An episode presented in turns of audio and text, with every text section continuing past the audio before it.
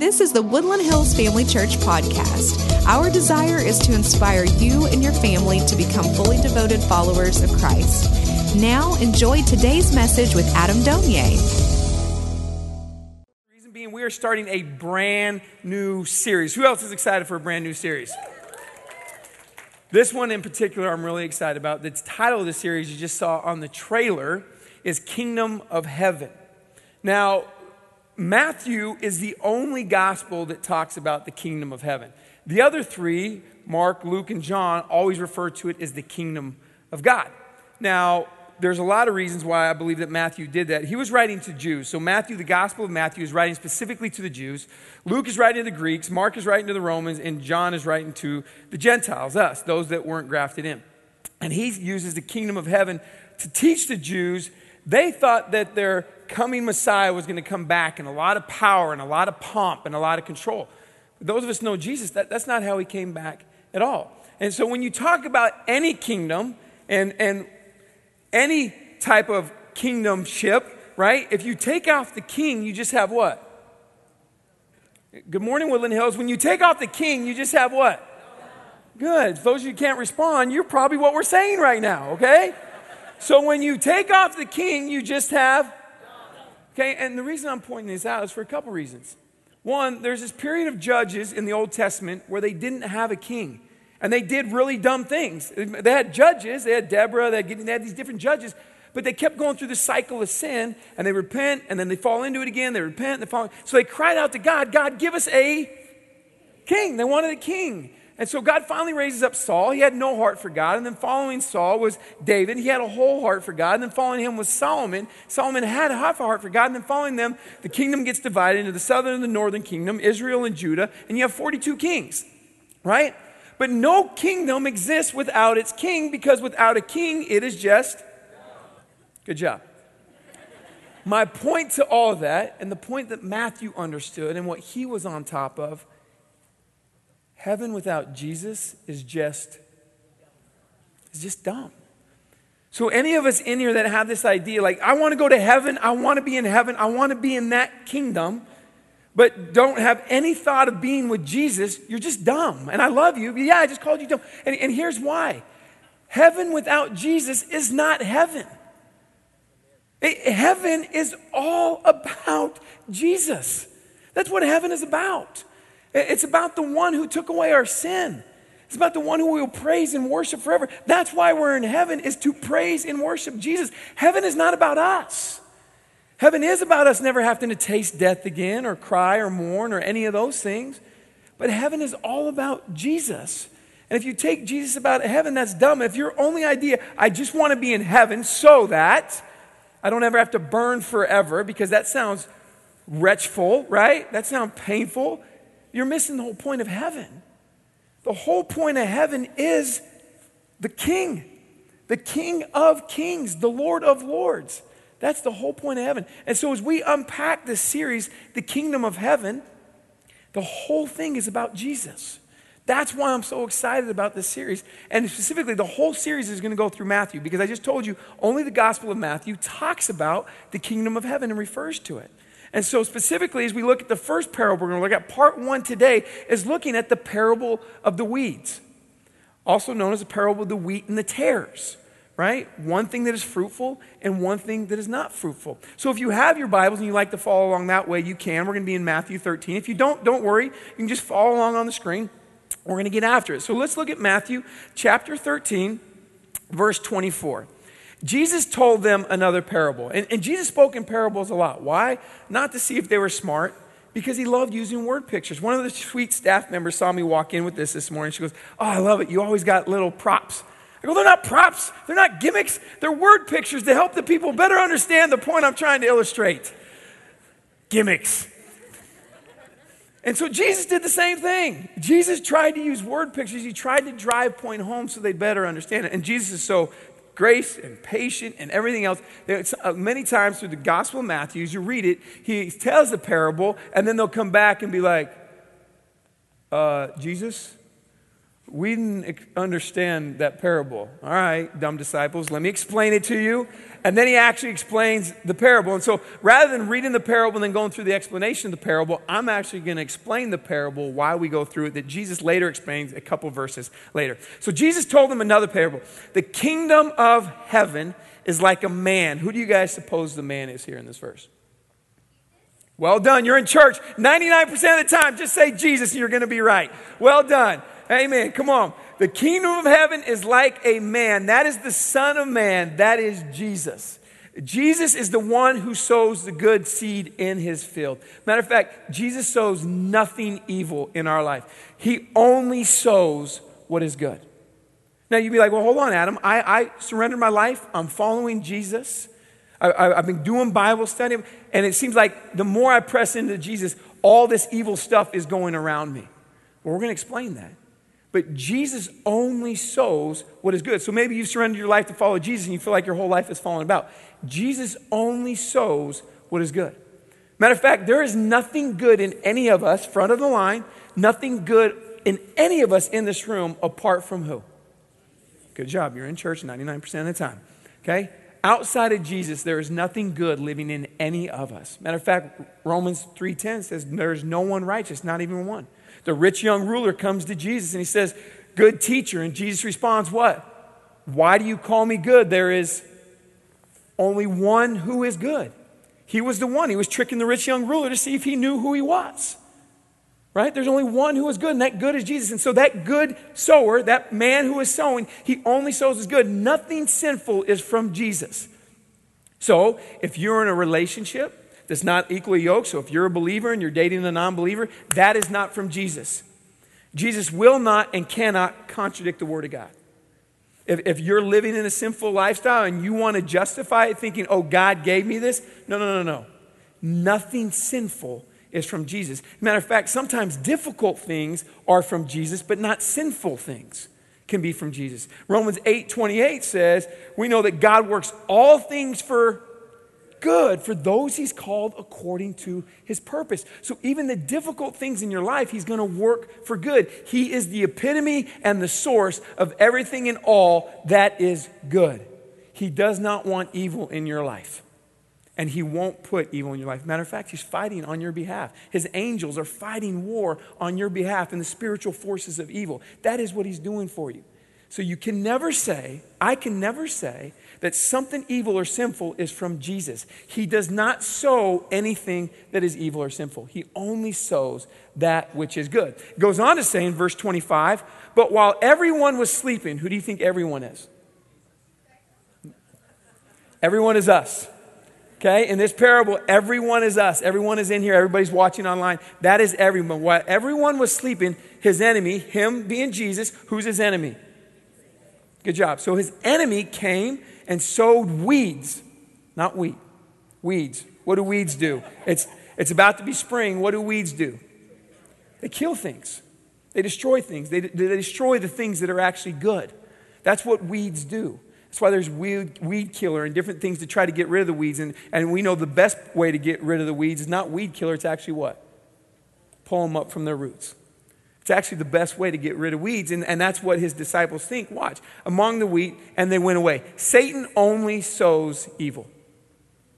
It's, it's, the only, it's the only thing he does. He only sows evil in your life. Now, it might look pretty for a short time, or it might look attractive and alluring. That's his job, right? But Satan is real, and so is hell. Oh, great. I came to church this morning to listen about Satan and hell, which we don't talk about a lot. I get it. But hell is real, and so is Satan. And it's important to understand, not as a scare tactic, I don't believe in ever scaring somebody into salvation. But the reality is, there is an enemy, and he hates you, and he hates your family, and he hates your job, and he hates your kids, and he hates your witness, and he hates everything about you, but he never comes out and says, Hey, I hate you. We would run. We don't run to people that hate us. Hey, tell me more how you hate me. I want to hang out. No, we don't, we don't do that. And Satan doesn't do that, right? So nothing holy is from Satan. He, hates you and he only sows that what is evil in your life. And so, even in the time being, you might think it's something really good for you, but he's planted it to where it might, five, ten years down the road, manifest itself in a really evil way in your life. It could be something as small as where one drink turns into 10, or one glance turns into an addiction, or, or, or one flirt turns into an affair. It's the smallest, most subtle way. He doesn't show up like we think he shows up with this red mask and these horns and this tail and this pitchfork and say, Come follow me. No, that's, that's not what he does at all. That's not how Satan operates. Matter of fact, Scripture says, like, he's still here. Right? I'm not trying to freak anybody out, but 1 Peter 5 8 says, Your enemy, the devil, he prowls around like a roaring lion looking for someone to devour. 1 John 5 19 says, We all know that we're children of God, and the whole world is under control of the evil one. Just for a time being, I've read the whole story. I know who wins in the end. Jesus is coming back for the time being. He's roaming. He's roaming this earth trying to take people out, trying to plant evil seed amongst us. That's what he's trying to do. He, he's circling the heavens, fighting spiritual warfare, and he's on this earth trying to take out all of the believers of Jesus. He's mad. He's ticked. He's bitter.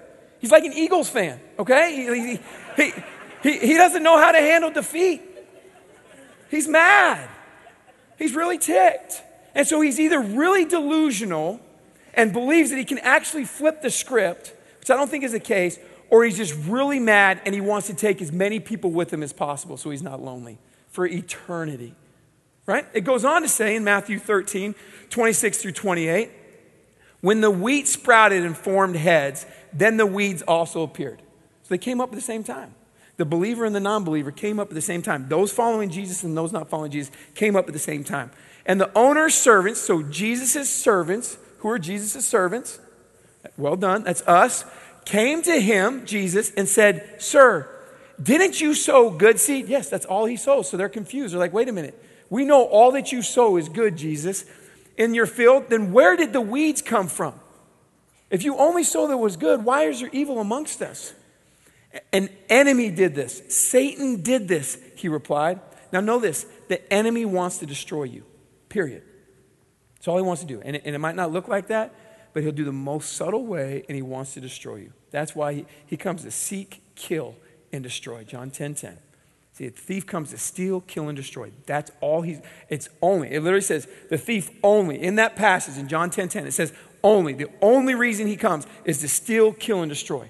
There's no other good in him. That's all he wants to do. And so when you look at these two formed heads, you're thinking, Jesus, why don't we just get rid of them right away? Why do they have to live amongst us? Why do they even need to be next to us? I don't understand. Well, let me show you a picture of why he doesn't do it right away.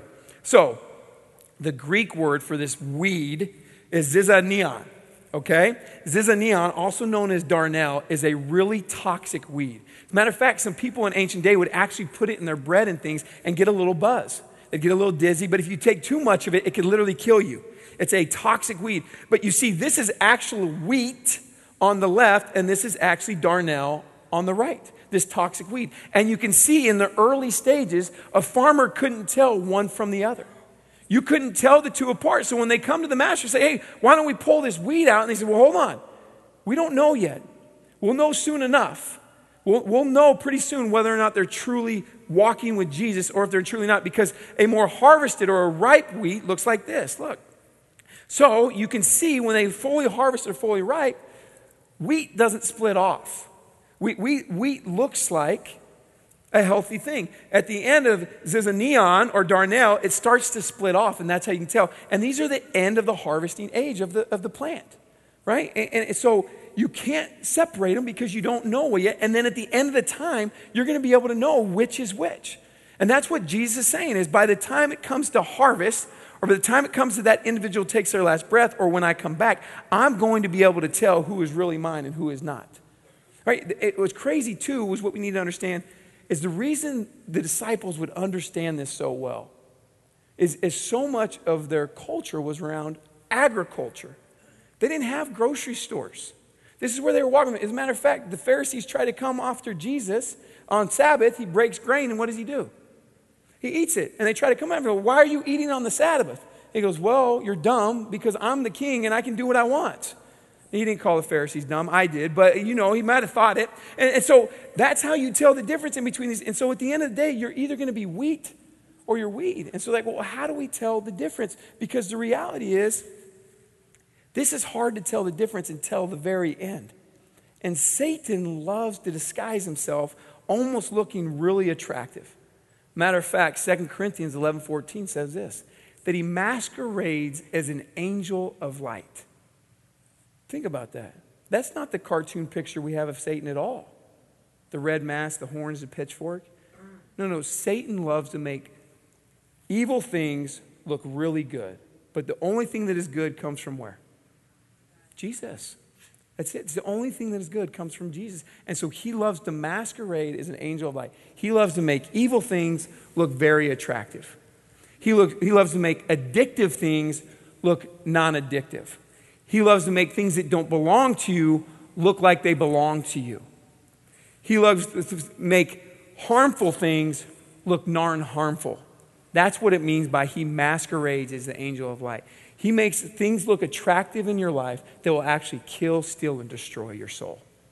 Right? And, and so we got to be mindful that he doesn't show up like we think he shows up. He's very tactful, he's very deceitful, and he's very manipulative. He didn't show up to Eve in the mask, he showed up in a snake, which I thought that would have been red flag enough for her. But obviously it wasn't. But the way he just twisted it and turned it just enough to get her to believe the lie. For some of us, he just shows up in daily conversations that we have that are toxic or friends that we have that are toxic, right? So when you talk about the wheat and the weed and being around certain people, and that darnel, the opposite of wheat, is actually toxic, you have to ask yourself how many conversations do I have with people that actually drive me to toxic places? And we'll talk about that here in just a second. So he masquerades as an angel light and he wants to destroy you. Check out this video. If I was the devil, if I was the devil, Tell you what I'd do. I would try to deceive you and get you into error. I would get you off base. And if you still stayed true, I would try to disqualify you. I would get you immoral. I would get you where no one would believe what came out of your mouth. I would make you a tabloid where nobody believed you.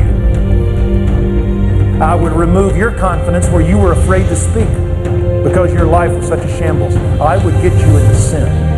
I would prowl like a roaring lion to devour you morally. And if I couldn't do that, I would try to make you successful. And I would distract you if I couldn't disqualify you. I would get you busy. I would get you so distracted and disattracted from the gospel that no longer would your prayers be about holiness and souls. They would only be about the bottom line in your business. I would get you materialistic and no longer concerned about the spiritual nature of life. If I couldn't do that, I would divide you. If I couldn't divide you, I've almost lost you. You know what I'd do then? I would discourage you. And then if I couldn't discourage you, I'd try death. I would, I would try my best. That's what I would do to take you out. The greatest trick the devil ever pulled was convincing the world he didn't exist. Right? And so, so, so he, he does all these deceitful things to, to plant as much weeds around you as he possibly can. And the reality is, the more wheat we're along as believers, the better off we're going to be. Like, you got to decide, like, in my life, am I surrounding myself with people that are toxic? Am I surrounding myself with darnel, right? And sometimes you may be the toxic person because if everywhere you go and every place you encounter, there's the same problem, it's not the places you go and the people you encounter, it's the common denominator. And, and, and if every service you come to and you're like, man, I wish so and so heard it, no, God wanted you in here for you to hear it. And so when we always point to someone else, we might be that toxic person that's not receiving the fruitful message that God has for us. And who we surround ourselves matters. Right? If every phone call you have with your girlfriend or your boyfriend or whoever it is, and it's always gossip and it's always pointing you towards darnel rather than wheat, I don't know if those people are wheat in your life. I don't know if there are people that are going to produce fruit in your life who we surround ourselves matters. Matter of fact, the disciples used a word called koinonia. It was fellowship, and who we fellowship matters. And so the question is does your mother or does your father, or the people you talk to most of the time, the people you interact with, do they point you closer to Jesus? Or do they push you more towards toxicity, more towards gossip, and just cloak it in prayer? Hey, we need a prayer for this person. This, this, this, this this isn't going on, right? The disguise of gossip, let's just cloak it in a prayer request right? Or do the people you hang around with actually push you more towards the good sower, the good farmer, who is Jesus, right? How many of you have ever been to Target? Yeah, you've all been to Target, right? And walking down, here's, here's a picture of Target eh, from a man's perspective and a woman's perspective. The thing I appreciate about this illustration the most is regardless, both of them somehow made it into the Nerf aisle. Any of you ever walked in the Nerf aisle? Yeah, it's all of you. You can see from the picture. All of you have been in the Nerf aisle. And I have a 10 year old and an 8 year old boy. And, and, so I walk in the Nerf aisle often. And, and, and, as a matter of fact, the inventor of Nerf, Nerf had a son that got smoked by a baseball stitches. And so he thought, man, what if we could create things just to soften? All the World War II vets, and they're like, are you kidding me? Nerf is so soft. Just let them get stitches, right? But he invented Nerf so that kids wouldn't get hurt because we want to Nerf everything for this culture. And so he created Nerf. And so you walk down the Nerf aisle and there's Nerf balls and Nerf darts and Nerf guns and Nerf bullets and Nerf swords and everything's Nerf and everything's soft. But you know what I've never seen in a Nerf aisle when I walk down that aisle? I've never in my life seen a Nerf sharpener. Do you want to know why? Because Nerf doesn't sharpen Nerf. Proverbs 27 17 says, Iron sharpens iron, so one man, one woman sharpens another. Are the people in your life wheat or darnel? Are they toxic or are they fruitful? Right? And I know this if I was going to war with any of you, I want to go to war with someone who has an iron sword and not this sword. That's just the facts. And so, as we're going to war and we're at war, I told you the enemy is here. He's trying to take all of you out, including me. Who am I going to war with? Who am I surrounding myself with? Is it we or is it a neon, right? So 1329 says, The servants asked him, Do you want us to go and pull them up? He says, No. Emphatically, he's like, No, he answered, because while you are pulling the weeds, you may uproot the wheat with them.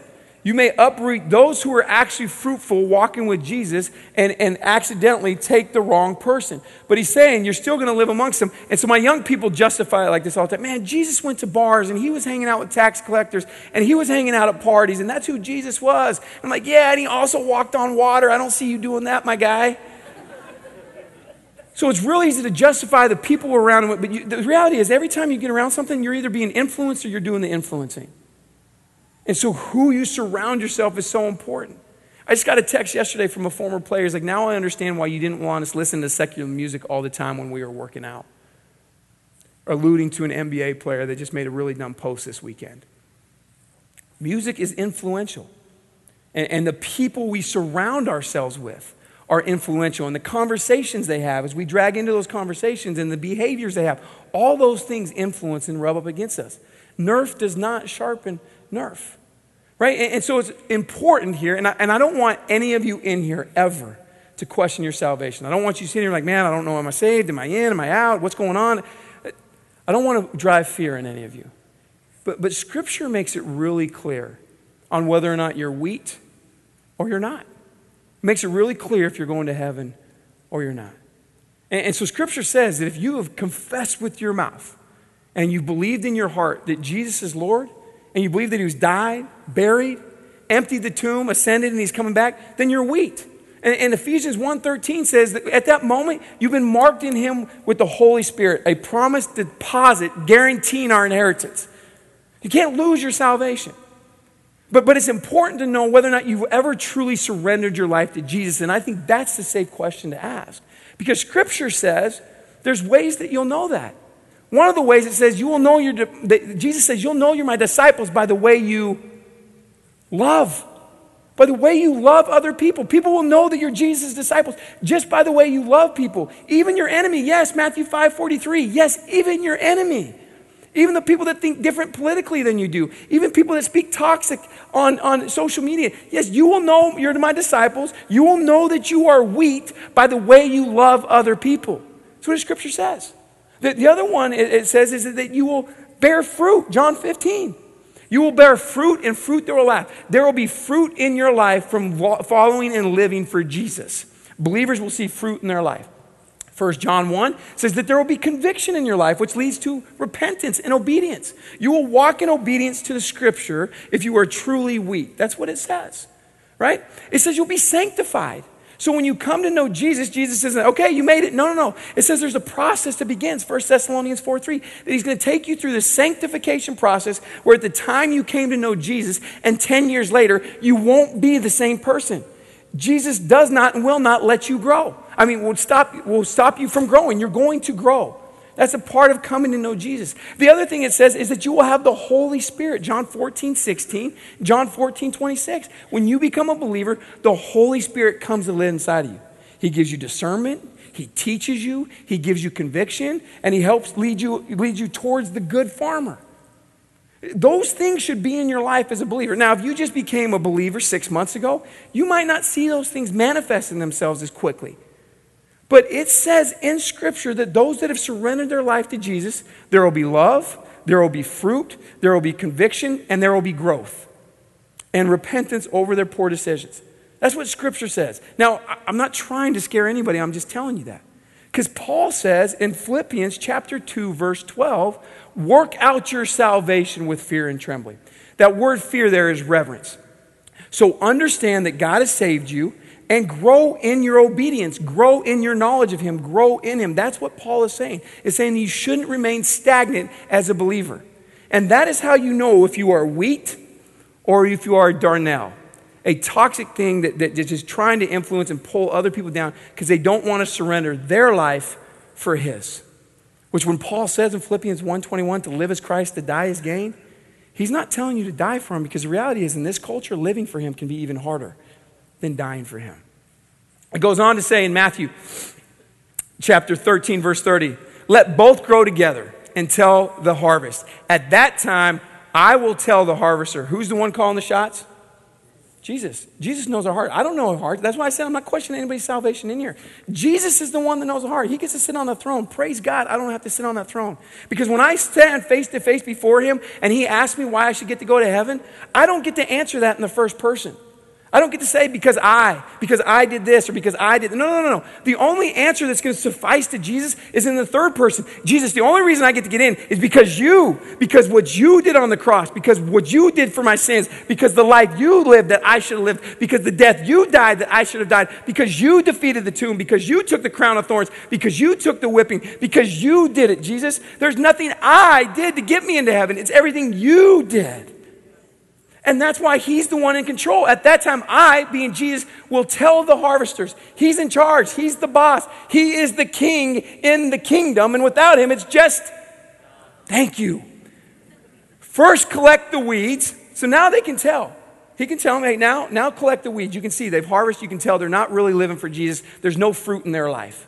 That is a toxic weed. Collect those weeds and tie them in bundles to be, what is he referring to? Yeah. I'm not trying to scare anybody. It, it, it's real. Heaven and hell are real. Like, and, and to be burned. Like, like to, to be burned, to, to grab the people that weren't in Jesus and they are going to hell. That's a real place, right? And, and I want to say this too. It's completely normal, like, because it's faith, right? And it's completely normal to even have a little bit of fear of heaven or the fear of dying. That's why it's called faith. And some people just think, like, man, if I was really a believer, would I be scared of dying? Yeah, I think that's natural. That's the, that's the flesh part of us. But we have faith to believe that to be absent from the body is to be present with the Lord, right? And then gather the wheat. Who's the wheat? Well, if you believe Jesus, you're right. That is us. Those that said us that believe Jesus, you're right. The wheat, the followers of Jesus, and bring it into my barn. What's the barn? It's heaven. It's heaven. And, and I once heard a friend of mine, a mentor of mine, say, if you can imagine heaven, that's not it. That's, that's how amazing it's. And, and, we don't like to think about heaven because, because it can be overwhelming, it can be daunting, it can just be too much. But let me remind you what John, the Revelator, says that, that heaven actually is in 21, verse 4. Heaven is where He, being Jesus, will wipe away every tear from their eyes. And death shall be no more.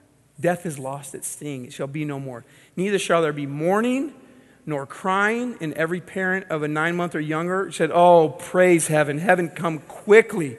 Come quickly. Nor crying nor pain anymore.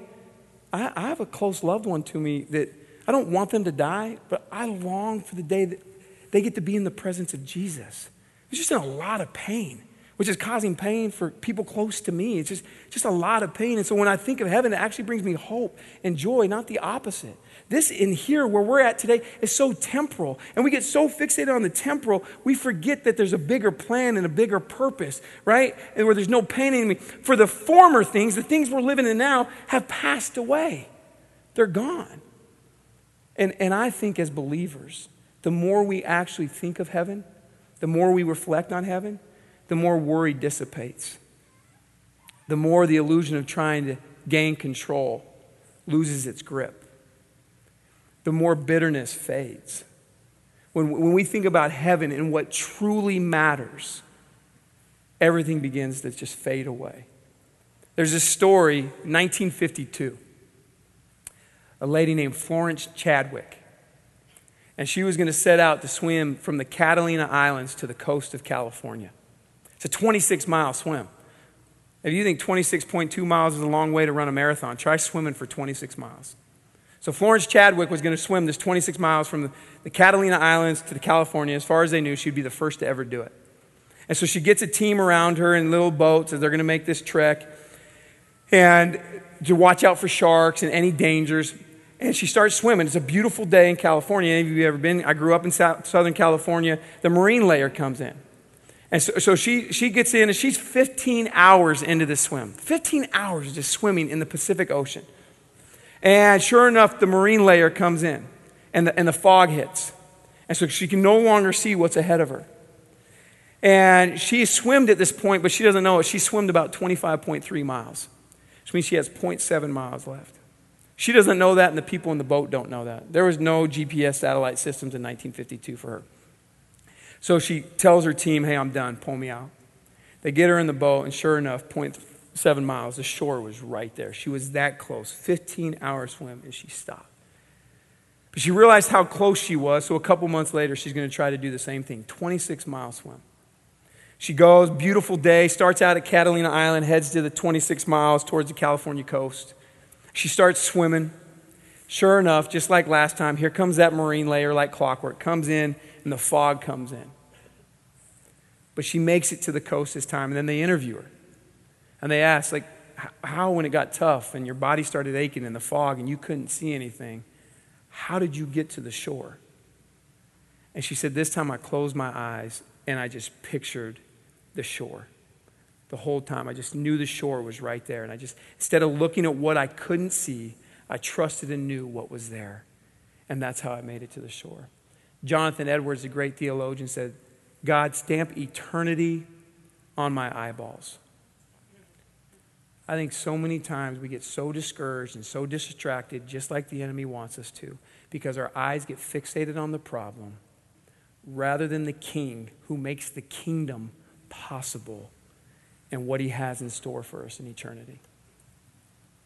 So I don't know where you're at today. I know I love you. I know I care a lot about your soul. But God does even more so. So I don't know if you are weak. Now I'm going to be praising Jesus forever with you in heaven because that's what heaven's all about. Or you might be darnel and you're like, man, I, I, I don't know if I know Jesus. Well, let me encourage you. We got a phenomenal prayer team at this church that will be up here right after this service that would love to pray for you. And I, I don't tell you there's a heaven or a hell to scare you. I tell you there's a heaven and hell because I love you and care about you and, and, and want you to know there's nothing greater than knowing Jesus personally and intimately and letting him do a work in your life that we can't do. Amen? Pray with me. Father God, thank you so much for this church body and this family and your goodness and just your assurance that you give us through your word of who we are and most importantly, whose we are. So I just pray for all the viewers online. I pray for all the viewers here. Just pray, Lord, that this community and this world would know us as followers of you by the way we love other people. May people come to know you by the way we love them well. We love you, and we're so thankful for all you do for us, Jesus. It is in your mighty, your matchless, your high, your holy name that I pray. And all God's people said,